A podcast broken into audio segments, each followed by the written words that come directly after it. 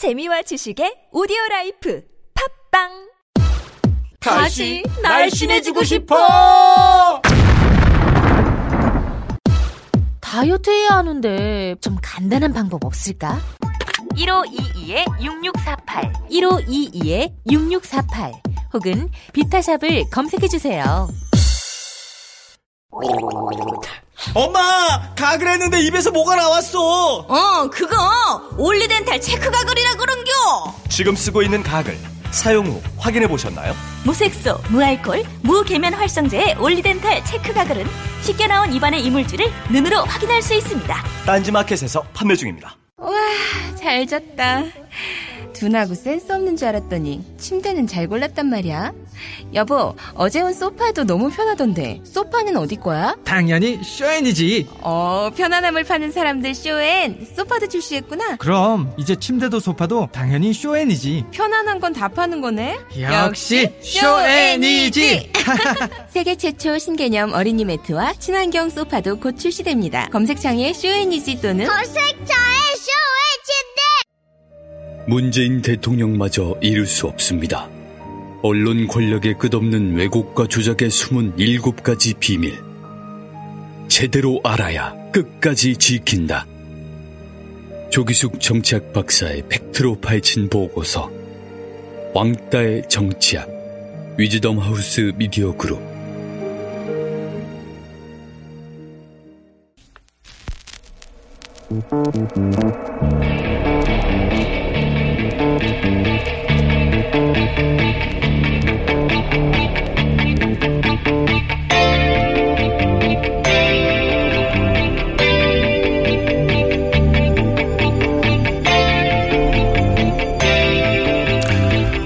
오 년만 버티면 무엇이든 할 수 있다. 경무에 힘겨워하는 초임 검사들에게 선배 검사들이 한다는 말입니다.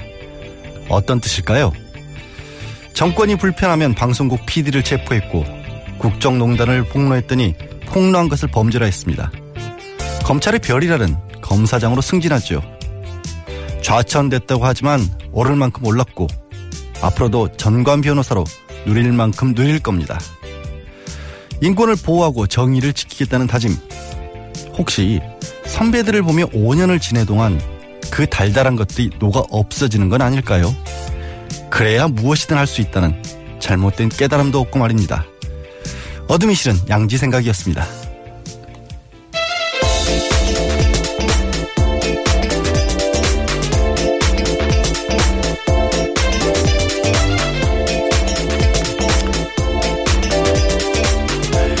이알뉴 이것만은 알아야 할 아침 뉴스 네, 이알뉴라고 제가 유난히 크게 말씀드린 이유가 오늘이 지나면 이 코너 제목을 또 한동안 못 들으실 것 같아서 말씀드렸습니다. 시사인 김은지 기자 나오셨습니다. 네, 안녕하세요. 네, 안녕하세요. 어제 굉장히 뜻깊은 굉장히 중요한 재판 결과가 하나 나왔죠. 네, 최순실 게이트 관련해서입니다. 문형표 전 보건복지부 장관과 홍완선 전 국민연금 기금운용본부장에게 징역 2년 6개월의 실형이 선고됐습니다. 예. 홍전 본부장 같은 경우에는 거기서 바로 법정 구속이 됐습니다. 아 그렇죠. 예, 문 전 장관 같은 경우에 원래 구속 상태였고요. 음, 재판부는 문 전 장관이 국민연금에 영향력을 행사해서 기금 운용의 독립성을 침해했다고 판단했습니다.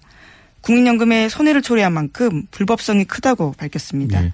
사실 원래 특검에서는 7년을 구형했기 때문에 야 2년 6개월이면 이게 형이 너무 가벼워진 거 아니냐라는 말씀들도 많이 하시긴 합니다. 그런데 저는 그보다는 이게 유죄로 인정됐다는 사실 자체의 의미가 굉장히 크다라고 보거든요. 그렇지 않습니까, 사실? 네, 게다가 삼성합병이 이재용 삼성전자 부회장에게 이득이 됐다. 이 부분을 적시하고 있거든요. 예, 예. 굉장히 중요한 부분입니다. 향후 재판을 위해서도요. 그렇죠. 그게 그러니까 국민연금에 한 1,388억 원 가량의 손해를 끼쳤고 그걸로 삼성의 이재용 부회장은 8,300억이 넘는 이익을 네, 봤다. 8,700억 8,700억 정도. 정도. 뭐 돈이 아, 얼마인지 7,800억, 7,700억입니다. 죄송합니다. 뭐 혼돈해도 괜찮아요. 어차피 예, 예. 감이 안 와요. 8천억이나 7천억이나 이게 뭐 무슨 그렇죠. 이게 어떤 느낌이 있습니까? 어떤 차인지도 모르겠고. 그런데 하여튼 중요한 것은 국민의 노후 자금을 잃어가면서까지 삼성의 후계 승계 작업을 도와줬다라는 것을 법원이 사실이라고 판결을 내린 거 아니겠습니까? 예, 첫 인정이 나온 겁니다. 음.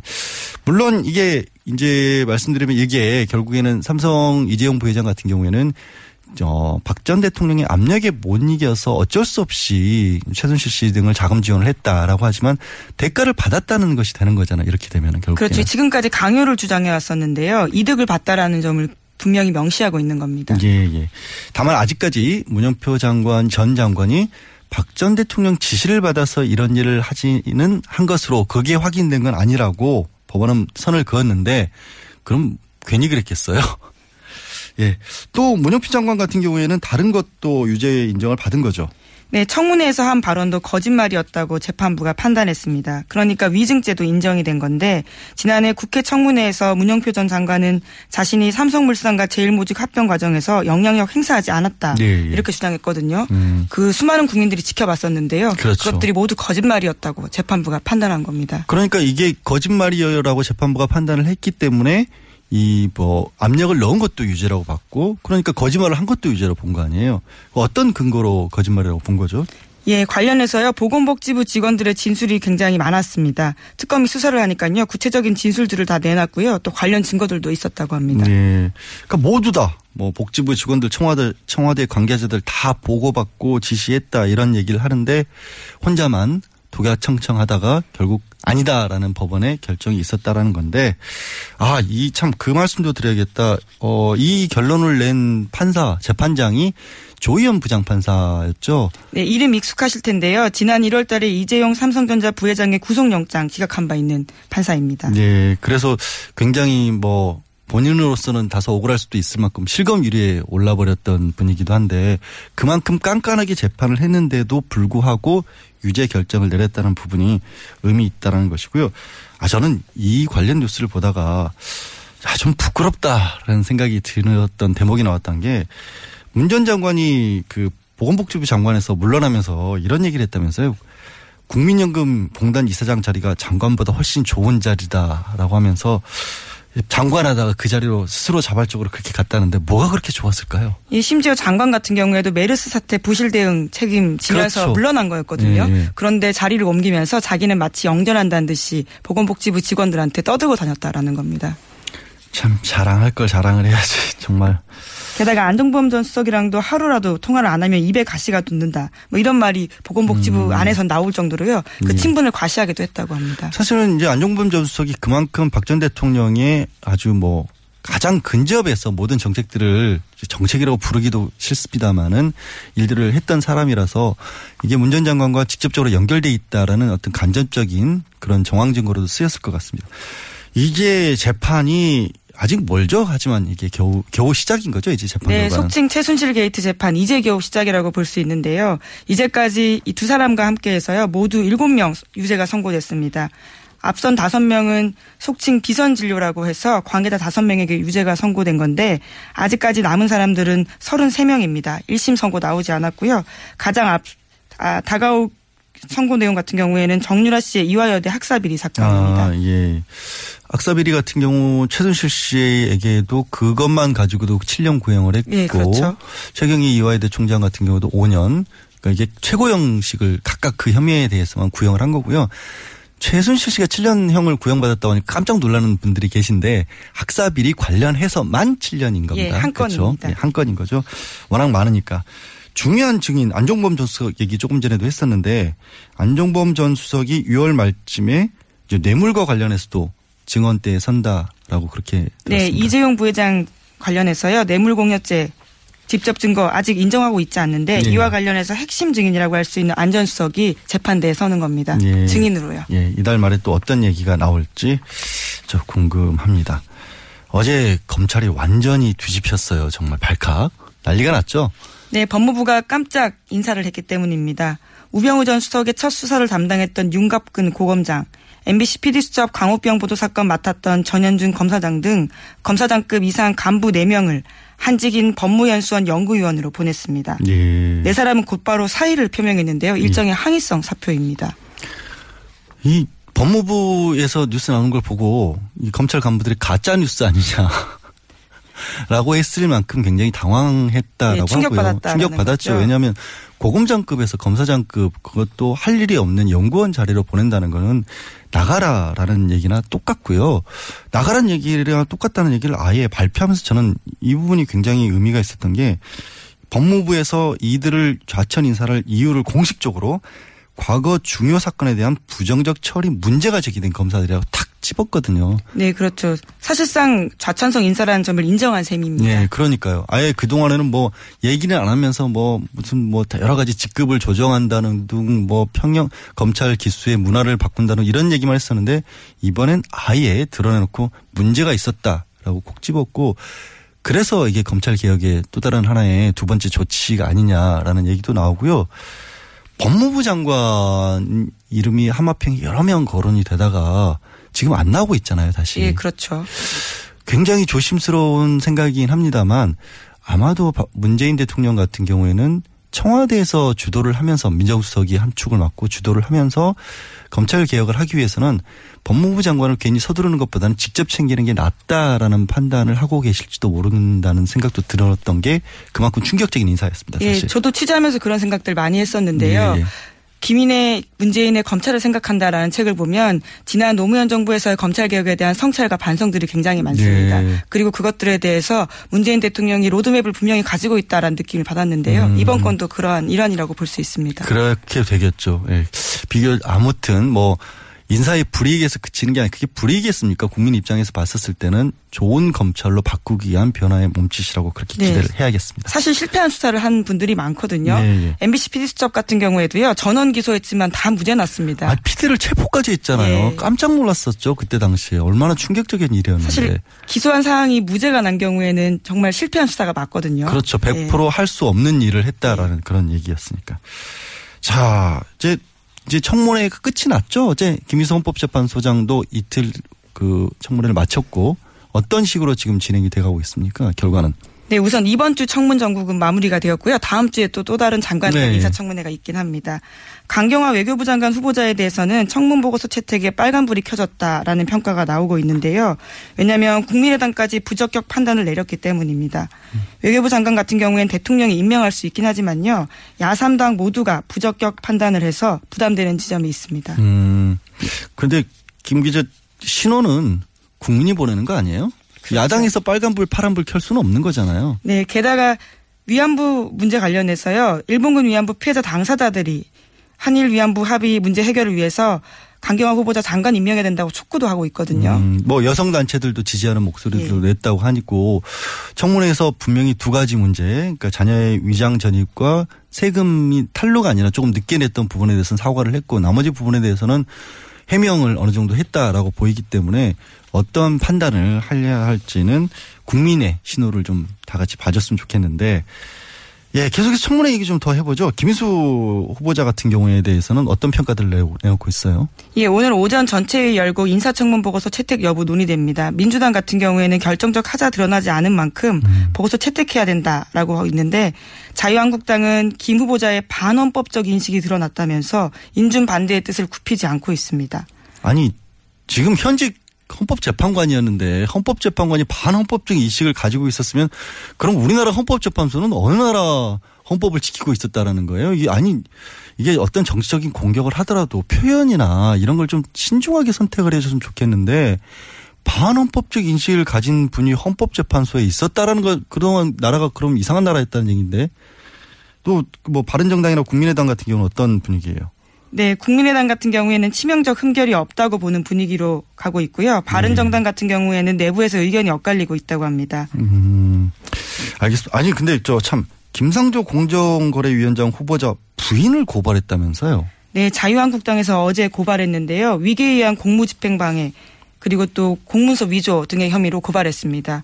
음, 근데 결국에는 이제 그 성적표 토익이 900점인데 901점이라고 했던 부분을 끝까지 어떻게든 문제를 삼으시겠다라는. 네, 그렇죠. 토익 1점에 관련해 가지고요. 그것이 문제가 있기 때문에 사법 절차를 밟아야 된다라는 주장을 하고 있는 겁니다. 분명히 잘못한 거는 맞죠. 원칙적으로 따지면. 그런데 이제 다 알려진 바와 같이 그 학교에서는 뽑을 사람이 없어서 기다리고 기다리다가 어쩔 수 없이 그분을 썼다라는 게 공식적인 해명인데도 법적 조치, 이 법원이나 검찰도 이럴 때 보면 좀 힘들 것 같아요. 이런 거 가지고 자꾸 오면.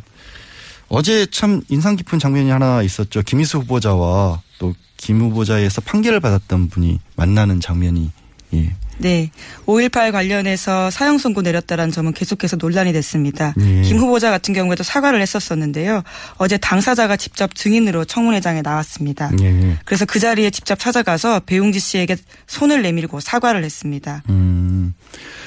어제 근데 이것도 야당에서는 여전히 진정성이 없다라고 공격을 했는데 근데 이 막상 그 운전 기사였던 배 씨 분이 자기도 잘못했었다. 그래서 예, 그때는 시대의. 아픔이었고 나도 미안하다. 모두 화해했으면 좋겠다라는 말을 말씀을 하시는 걸 보고 참뭐 깊으신 분이구나 한 생각, 생각이 드는 반면 저분을 굳이 증인으로 왜 모셨을까 하는 생각도 들더라고요. 야당 예, 입장에서. 공격하던 자유한국당이 오히려 머쓱해지는 장면이었습니다. 그러니까요. 예, 알겠습니다.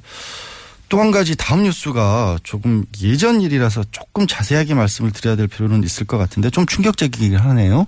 네, 뉴스타파 보도입니다. 2011년 민주당 수신료 대책회의 도청 의혹 사건 있었는데요. 예, 예. 기억을 하실지 모르겠습니다. 당시에 KBS 기자가 민주당 회의 발언론을 도청해서 한나라당에 전달했다라는 사건이었는데요. 음. 그런 의혹만 있었는데 이번에 핵심 관계자의 증언이 나왔다라고 뉴스타파가 보도했습니다.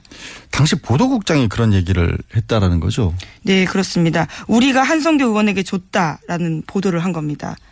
이거는 그 그때 야당의 회의하는 것을 도청을 해서 녹취록을 만들었고 그거를 반대 당의 의원에게 전달을 했다라고 한다면 명백한 불법인데 그때 수사는 어떻게 수사가 안 됐나요? 아예? 예, 그때도 한참 논란이 돼서요. 사건이 수사가 됐습니다. 그런데 경찰 같은 경우에는 한성교 의원과 해당 기자를 무혐의 처분했습니다. 예.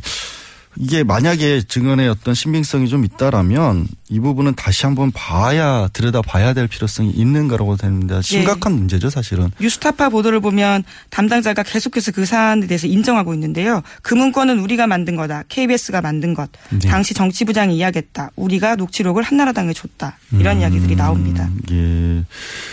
지금 녹취록, 녹취록이 우리 어떤 뭐 정치사에서 눈- 문제가 된 적이 늘 있었는데 항상 그럴 때마다 빠져나갔던 방법이 녹취록이나 아니면 부정부패를 폭로했던 것들이 그 내용이 중요한 게 아니라 그걸 도, 그러니까 폭로했다, 도청을 했다 이걸로만 항상 강조를 해서 이제 역공을 했었거든요. 그렇죠. 예. 이것도 내용과 상관없이 내용도 중요하겠지만 정말로 도청을 했다라면 심각한 문제이기 때문에 어 여전히 그 사법 처리 가능성이 있는지부터 점검을 좀 해봐야 될 것으로 보입니다. 예, 심지어 언론기관이 플레이어가 되어서 그것을 다른 정당의 이해관계가 다른 정당에 넘겼다라는 거거든요. 이 말이 아. 맞다면 굉장히 심각한 문제입니다. 그거는 정말 어떤 언론인으로서의 기본 중의 기본인데 그것마저도 지켜지지 않았다는 얘기이기 때문에 너무나 충격적인 뉴스가 될 수 있는데 다른 매체들에서는 크게 다루지는 않았던 것으로 보입니다. 일단은 우리만 시끄러운 게 아니죠. 우리는 지금은 이제 뭐 그렇게 시끄러운 상황은 아니고 예, 미국 바다 건너 미국에서 난리가 났습니다. 네, 어제도 잠시 전해드렸었는데요. 지금 청문회가 한참 열리고 있습니다. 러시아 스캔들을 수사하다가 도널드 트럼프 대통령에 의해서 해임된 제임스 코미 전 FBI 국장이 청문회에 나와서 예상대로 핵폭탄급 말폭탄 쏟아냈습니다. 네. 어제는 서면 증언 자료 관련해서 말씀드렸는데요. 역시나 육성으로 관련해서 외압에 대해서 조목조목 증언했습니다. 음, 어떤 내용들이 뭐 그나마 조금 다시 새롭게 나온 얘기들이 있었나요? 네, 자신은 그 트럼프 대통령한테 직접적으로 수사 외압을 받았다라는 점에 대해서 다시 이야기했고요. 그리고 코미 메모에 대해서도 논란이 있었는데요. 특검에다가 전달했다라는 사실들을 명확하게 이야기했습니다. 음. 존재한다라는 거죠. 예. 이 부분에 대해서는 아, 저도 이게 러시아와 관련된 수사 이 부분이 나오거든요. 플린 전 국가안보보좌관의 혐의에 관련해서는 법적으로 분명히 유죄가 될 수 있는 위험한 상태다라는 얘기를 했는데 이게 유죄가 된다는 얘기는 결국 트럼프 대통령이 당선에 러시아가 관여했다는 그 얘기잖아요. 결국은. 예, 그렇죠. 이거는 좀 더 상황을 지켜봐야 될 것으로 보이고요. 저희도 오늘 관련해서 인터뷰 준비해 놓고 있습니다. 아, 마지막 뉴스겠네요. 어떤 소식이죠? 네, 이부진 호텔 신라 사장과 이혼 소송 중인 이무재 전 삼성전자 고문과 관련된 내용인데요. 임 전 고문이 공무원에게 수억 원대 돈을 건넨 혐의로 경찰 수사를 받고 있다라고 오늘 아침 한겨레가 보도했습니다. 어, 어떤, 아니, 뭐 공무원이라고 한다면 경찰 공무원이네요. 예, 서울시와 관련되어 있는 공무원인데요. 예. 서울시 자체 감사에서 이 부분이 걸렸다라고 합니다. 음. 중구청에 있는 한 팀장이 3억 6천만 원을 걸린 혐의로 임전 고문을 수사 중이다라는 거 서울지방경찰청 지능범죄수사대가 밝혔습니다. 예. 아직은 어떤 이유에서 돈을 줬는지는 일단 모르는 거죠. 밝혀지지 않은 거죠. 임정고문관은 고문은 이제 수사에 들어가는 상황이기 때문에 예, 원래 친분 관계가 있어서 줬다라는 취지의 해명을 했다고 하는데요. 아직은 수사 과정에서 명확하게 음. 밝혀진 바는 없습니다. 이거는 왜 그랬는지는 조금 이른 사안이라서 판단은 미뤄야 할 것 같습니다. 아유 이번 주 내내 너무 감사드립니다. 수고하셨고요. 아 마지막으로 한 번 더 알려드리겠습니다. 이것만은 알아야 할 아침 뉴스 이알류의 시사인 김은지였습니다. 감사합니다. 네 고맙습니다. 아무도 묻지도 따지지도 않고 가입하셨다고요? 보험은 너무 어려워요. 걱정 마십시오. 마이보험 체크가 도와드립니다. 1800-7917 마이보험 체크로 지금 전화 주세요. 1800-7917 이미 가입한 보험이나 신규 보험도 가장 좋은 조건을 체크해서 찾아드립니다. 인터넷 한글 주소 마이보험.com 또는 카카오톡에서 아이디 검색 마이보험을 친구 추가하여 상담하실 수 있습니다. 모닝똥? 제겐 사치였죠. 내가 토끼인지 토끼똥이 나인지 내가 변을 본 것인지 변을 당한 것인지 나는 바나나이고 싶다. 간혹 구렁이이고도 싶다. 아 큰일 났네. 이거 이러면 다 죽어. 미궁 장사랑! 빅동의 추억 미궁 장사랑이 찾아드립니다. 혈중 콜레스테롤 개선과 배변 활동에 도움을 주는 건강기능 식품입니다. 검색창에 미궁 장사랑 골반 잡자 바로 잡자 바디로직 허리 통증 바로 잡자 바디로직 몸매 교정 바로 잡자 바디로직 자세가 좋아지는 골반 교정 타이즈 바디로직 검색창에 골반 교정 바디로직 삐딱한 남성 골반 허리에도 역시 바디로직입니다. 바디로직의 효과를 못 느끼셨다면 100% 환불해 드립니다. 자세한 환불 조건은 홈페이지를 참조하세요. 네, 문재인 정부 출범 한 달을 맞았습니다. 80%에 달하는 국민 지지에도 불구하고 야당은 혹평을 계속하고 있는데요. 내용과 같으면 같은 대로, 다르면 다른 대로 들어봐야 할 필요가 있겠죠. 먼저 더불어민주당 김현 대변인 연결합니다. 대변인님 나와 계세요. 네, 안녕하세요. 더불어민주당 대변인 김현입니다. 예, 반갑습니다. 네. 예. 아, 문재인 정부 출범 한 달을 맞았습니다. 지난 한 달에 대해서 여당 입장에서 어떻게 평가하실까요? 네, 인수위 없이 한 달을 맞이한 문재인 대통령, 문재인 정부, 어, 국민의 지지도가 84% 가까이 올라가고 있고요. 역대 최고 수치라는 게 이제 예, 여론조사 기관의 평가입니다. 네. 아, 이렇게 그 국민들의 높은 지지는 결국은 아, 소통하는 문재인 대통령 그리고 소탈한 모습과 함께 예, 공약을 실천하려고 하는 그런 행보에 대해서 국민들이 이 찬사를 보낸 것이라고 보고요. 어, 함께 예, 저희는 더불어민주당은 어, 대통령의 안정적인 어, 국정 운영을 뒷받침하고 그다음에 당정청 혼연일체가 돼서 대통령 공약 사항이 지켜질 수 있도록 노력을 다하겠습니다. 아, 국민 여러분들이 아낌없이 박수를 보내고 지지를 보내주신 점에 대해서도 한편으로 감사드립니다. 예. 그런데 바로 그 소통에 대해서 자유한국당에서는 이게 소통이 아니라 쇼통, 목통, 불통이다. 이른바 삼통 정권이다. 이런 얘기를 해요. 음, 저희도 뭐 평가한 것을 받아들였는데, 좀, 음, 평가가 인색하다라는 점을 말씀을 드리고요. 뭐 자유한국당이 협력할 것은 협력하고 비판할 것은 비판하겠다라는 애초의 태도에서 조금은 저희들이 볼 때는 좀 난감한 어, 방식으로 지금 음, 인사청문회 결과를 놓고도 좀 저희들에 대해서 부정적인 평가가 있는데요. 예, 어쨌든 그럼에도 불구하고 자유한국당이 그 저희에게 예, 지적하는 사항에 대해서는 겸허히 받아들이고요. 어, 보다 잘할 수 있도록 노력을 더 하겠습니다.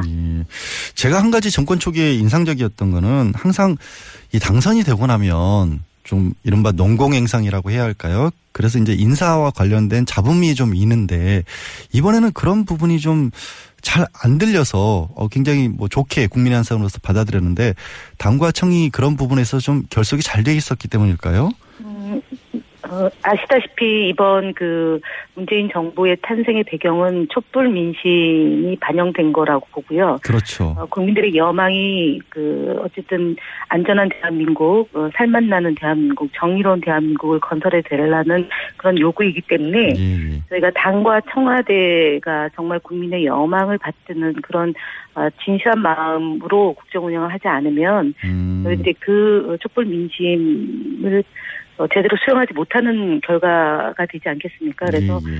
어, 갈등 분열 이런 것은 절대로 저희가 해서는 안 된다는 입장이 강하고요. 예, 예. 그다음에 그 대통령을 잘 그 보좌하는 어, 참모 비서진들 역시도 유능하고 예. 또 헌신적이고 봉사하는 자세로 임해야 된다라는 마음과 태도이기 때문에 예. 네, 앞서 얘기하셨던 그런 그 국민들이 우려하는 일은 만들면 안 된다라는 게 음. 그 다짐했던 거 아니겠나 싶습니다. 예, 예, 알겠습니다. 근데 그러려면 이제 문 대통령께서 지지율을 바탕으로 해서 일을 진짜 하시려면 인사가 급한데 김상조, 강경화, 김희수 후보자에 대해서 특히 자유한국당은 전부 부적격 판정을 내놨습니다. 이거 어떻게 네. 받아들이세요? 음, 일단은 자유한국당이 지난 그 총리 내정자 때부터도 부적격이라고 얘기를 하다가 결국은 어, 퇴장하지 않았습니까? 예, 예. 아예 국회에 네. 들어오질 않았죠.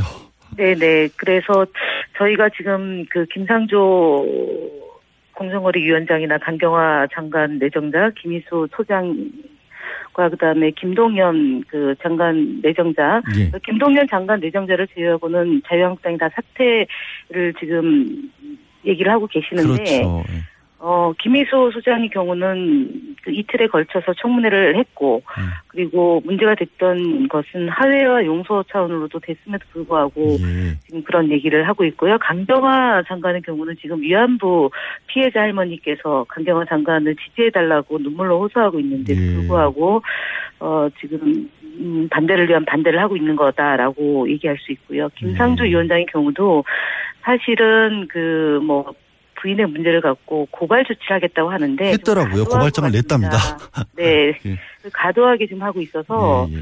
국민들이 이렇게 그 야당이 예, 국민의 눈높이에 부합하지 않고 반대만을 한다면은 과연 이 정당에 대해서 어떻게 볼지에 대해서 좀 판단해야 되는 게 아닌가 싶습니다. 예, 야당도 국민의 눈높이에서 좀 봐달라라는 부탁이셨는데 어쨌거나 이제 강경하게 만약에 계속해서 인사청문 보고서에 채택 안 하는 정도로 가버린다면 유지를 한다면 이 여소자 야대 전국에서 협치라는 부분을 풀기가 어려워질 거 아니에요. 그럼 어떻게 해야 할까요? 음, 어쨌든 저희가 12일 날그 추경안을 놓고 대통령께서 직접 국회에 와서 연설을 하시겠다고 하고 있기 때문에 저는 시간이 아직 있다. 그리고 예. 어, 자유한국당이나 국민의당이나 바른당이 예, 국민의 그런 그 여망, 특히 인수위가 없는 상태에서 국정을 운영해야 되는 이 상황에 대해서 그냥 무작정 반대나 아니면은 그,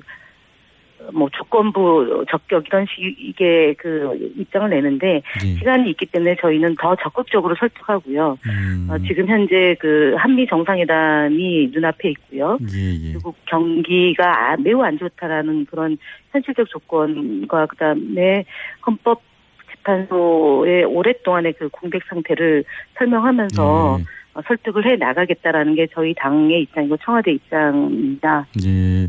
지금 청와대 말씀을 하셨지만 또 그리고 중간에 야당 의원들을 설득하는 작업을 하겠다 이런 얘기를 이제 뭐 청와대에서도 설득 작업에 나서고 여당 내에서도 뭐 일종의 개별 격파라고 해야 될까요? 그런 움직임들이 좀 있으신 거예요, 그러면? 음, 적극적으로 만나고 계시고요. 예. 아, 그리고 사실은 지금 이제 김상조 후보에 대해서 고발은 했지만 결과 그러니까 저희가 그 상대 대학에 이제 공문을 보내놨고 그 예. 결과가 들어오면 국민의당에서는 보고 판단하겠다는 음. 게 조건부이기 때문에 예, 예. 네, 그건 좀 기다려야 될 문제인 것 같고요. 그리고 강경화 장관의 경우는 앞서도 말씀드렸지만 결국은 친일 으, 문제가 계속 남아 있었던 거 아닙니까 우리 예. 우리 나라 안에서 근데 어쨌든 위안부 피해자 할머니들께서 그 강경화 장관에 대해서 꼭 지지해 달라, 통과시켜 달라, 그리고 역사적으로 이런 문제를 바로 세우는데 역할을 해달라는 그런 요청이 있었기 때문에 예. 저는 국민의당에서 이 문제를 그냥 소홀히 다룰 수 없다라고 보여집니다. 예. 어, 저희가 노력하는 것도 노력하는 거겠지만 정말 결정적 하자가 없는 어, 장관 내전자에 대해서 계속 반대만을 한다는 점에 대해서는 좀 부담을 갖지 않을까 싶습니다. 네. 근데 그런 반대의 빌미가 됐던 게 사실은 문재인 대통령이 천명한 이른바 인사 5대 원칙이고 민주당 내에서도 이거를 정말로 적용하기는 어렵다 이런 지적도 좀 있지 않습니까? 아, 추가 인사 계속 하셔야 할 텐데 5대 원칙 고수 유지하는 것이 가능할까요?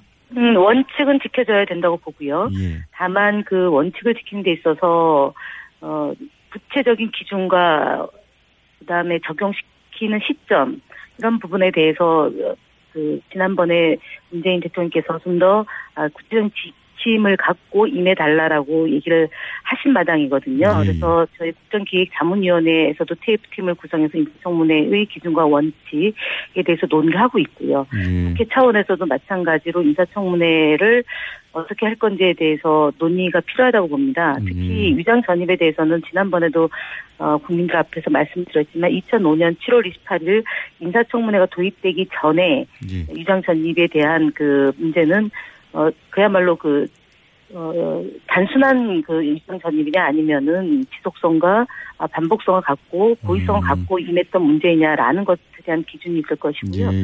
어, 부동산 투기에 대해서도 조금 더 세밀한 지침들이 좀 있어야 될 것 같습니다. 특히 인사청문회가 도입되기 전에 일어났던 이 일에 대해서 어떻게 기준을 잡을 건지에 대한 논의가 좀 활발하게 이루어져서 이후에 그 어, 장관 내정자들에 대한 청문 기준 예. 좀 삼아야 되지 않을까 싶습니다. 결국 이제 구체적인 기준을 마련을 해야 다음 후속 인사까지도 가능할 것이다라는 말씀이셨고요. 네네. 네. 대통령께서 이제 저 직접 국회에 오셔서 협치도 뭐 이제 좀 풀어 나가실 것이다라는 말씀도 해주셨는데 하지만 일단 그, 그 공식적인 이유는 일자리 추경안과 관련한 시정 연설을 하겠 하시겠다는 거 아니겠습니까? 네, 이- 아무래도 예, 일자리 추경 이거 자체도 또 반대하고 있어요 야당은.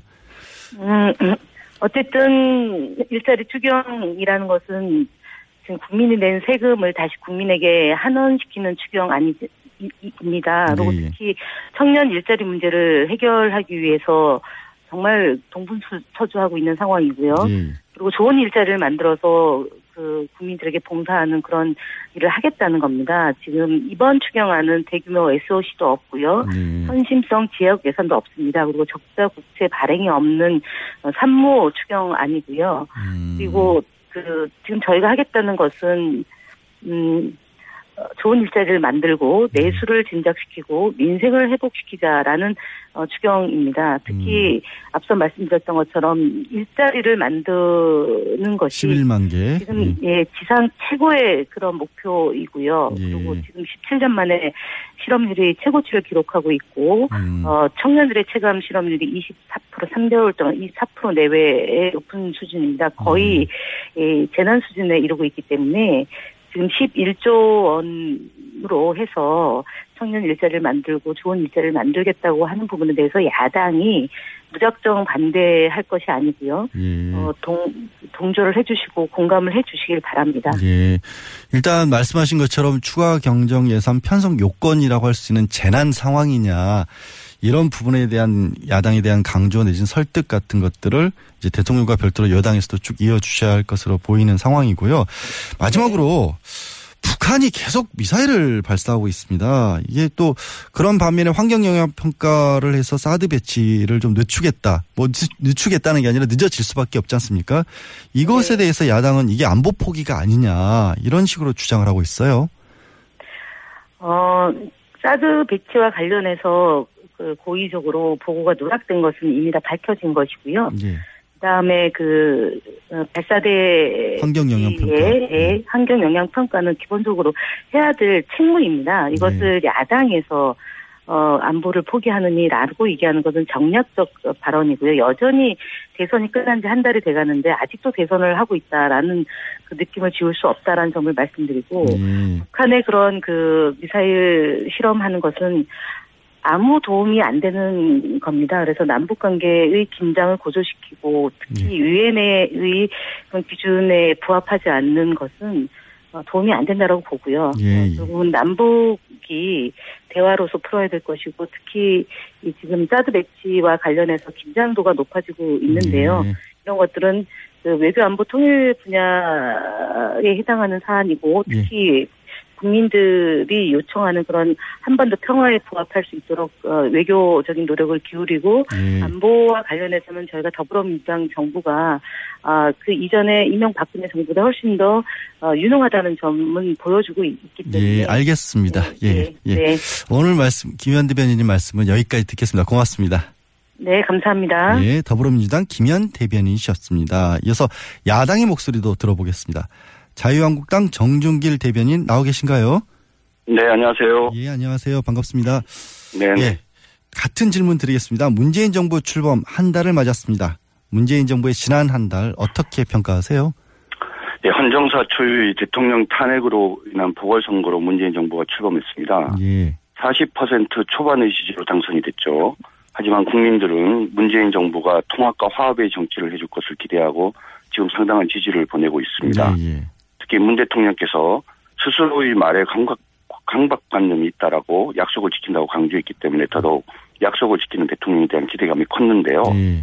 문재인 정부가 대선 당시의 지지도와 현재의 국정 지지도의 갭의 의미, 그 차이의 의미를 제대로 이해하지 못하고 쇼통, 먹통, 불통의 이미지를 보이고 있습니다. 음, 특히 공약 사항 가운데에서 예. 본인들이 원하는 것은 공약이라는 이유로 밀어붙이고 예. 원하지 않는 것은 빌공자의 공약으로 만들고 있습니다. 아, 사드 배치 지원 문제나 국정교과서 백지화 문제, 임을 위한 행진곡, 음. 5.18 재창 등은 바로 전자의 대표적인 예고 예. 고위직 임명 시 5대 비리 원, 원전, 원천 배제 원칙이나 추천자 실명제 등은 그 빌공자의 공약을 만든 대표적인 예죠. 예. 그러니까 약속을 이제 문 대통령이 본인이 원하는 쪽만 약속만 지키고 있다라고 말씀을 주신 것 같고요. 네네, 이게 그렇습니다. 문재인 정부에 대해서 이제 쇼통이나 먹통이나 이렇게 말씀을 하셨는데 그런데도 불구하고 지금 어쨌든 아직까지 문 대통령의 지지율은 상당히 높고 반대로 이제 저 제1야당인 자유한국당의 지지율은 그럼 굉장히 낮아요. 그러면 이거는 지금 국민들이 아직까지도 잘못 보고 있다고 그렇게 평가하시는 겁니까? 아까도 말씀드렸지만은 사법시험 보셨죠? 예. 커트라인이 40점 아닙니까? 40점 조금 넘는 한41% 정도의 지지를 받아갖고 어렵게 대통령이 됐는데 지금 보내는 80% 84%까지 지금 한 77, 8%로 떨어졌다고 하고 뭐 이번 주도 결과 나오겠지만 그 의미가 뭔지를 잘 봐- 봐야 된다고 봐요. 예. 아까도 말씀드렸지만 탄핵으로 인해서 보궐선거가 생겼고 대한민국이 되게 복잡하고 되게 위기 상황 아니었습니까? 이제 새롭게 시작한 정부니까 기대감을 가지고 통합을 하고 화합을 하고 협치를 해달라라는 그런 기대를 담은 어떤 지지도라는 거죠. 음. 그러면 본인들이 실제로 받은 지지도와 현재 나타나는 국정 지지도, 지지도가 한 두 배 가까이 되는데 그 나머지 한 40%에 가까운 분들이 왜 현재 국정을 지지하는지를 정확히 잘 이해를 해야 되는데 그것을 자신들에 대한 일방적인 지지로 잘못 오해하는 거죠.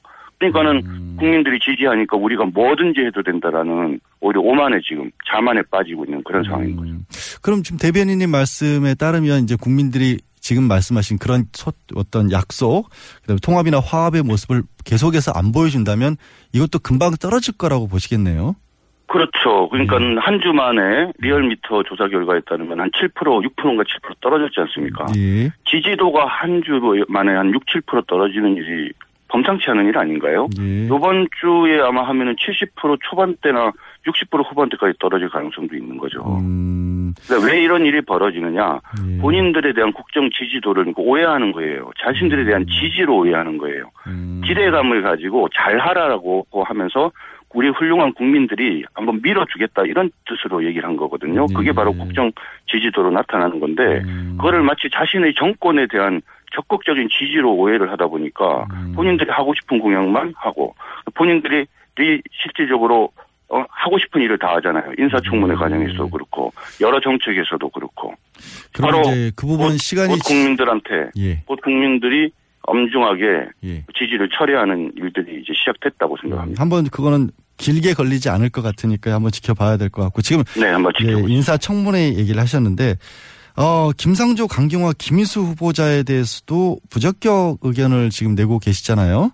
네, 그렇죠. 예, 그렇 다 부적격이라고 하신 그런 어떤 이유라고 해야 될까요? 그걸 정리하실 수 근데? 지금 우리 사회자 말씀에 저는 좀 어폐가 있는데 네. 우리 자유한국당에서 문재인 정부에서 임명한 모든 사람을 다 부적격이라고 얘기한 게 아, 아니요. 아니니까. 제가 말씀드린 게 수많은 사람들 중에 예. 지금 특히 세 사람, 예. 뭐세 사람을 지금 문제를 삼고 있는 거고 예, 그 중에서 특히 김상조, 강경화 두 사람을 문제를 삼고 있는 거죠. 예, 예.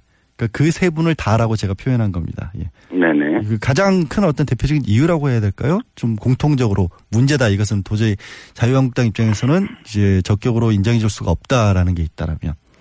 김희수 후보자의 경우에는 저는 문재인 대통령이 논란을 자초했다고 봐요. 음. 왜냐하면은 그, 그 추천한 이유가 통합진보당이나 정규조 결정에서 소수 의견을 냈다는 점을 높이 평가한다 이렇게 얘기했지 않습니까? 예.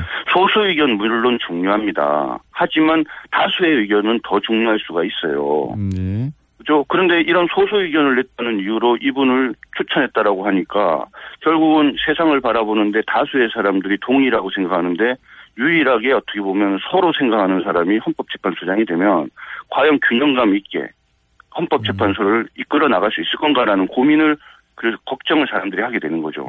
이런 걱정을 하게 된 거는 문, 문 대통령이 추천 이유를 잘못 말했다고 봅니다. 그건 근데 문 방식으로. 대통령의 말씀이잖아요. 그러니까 그거는. 후보자 본인의 어떤 능력 평가나 그 자질 평가가 아니고.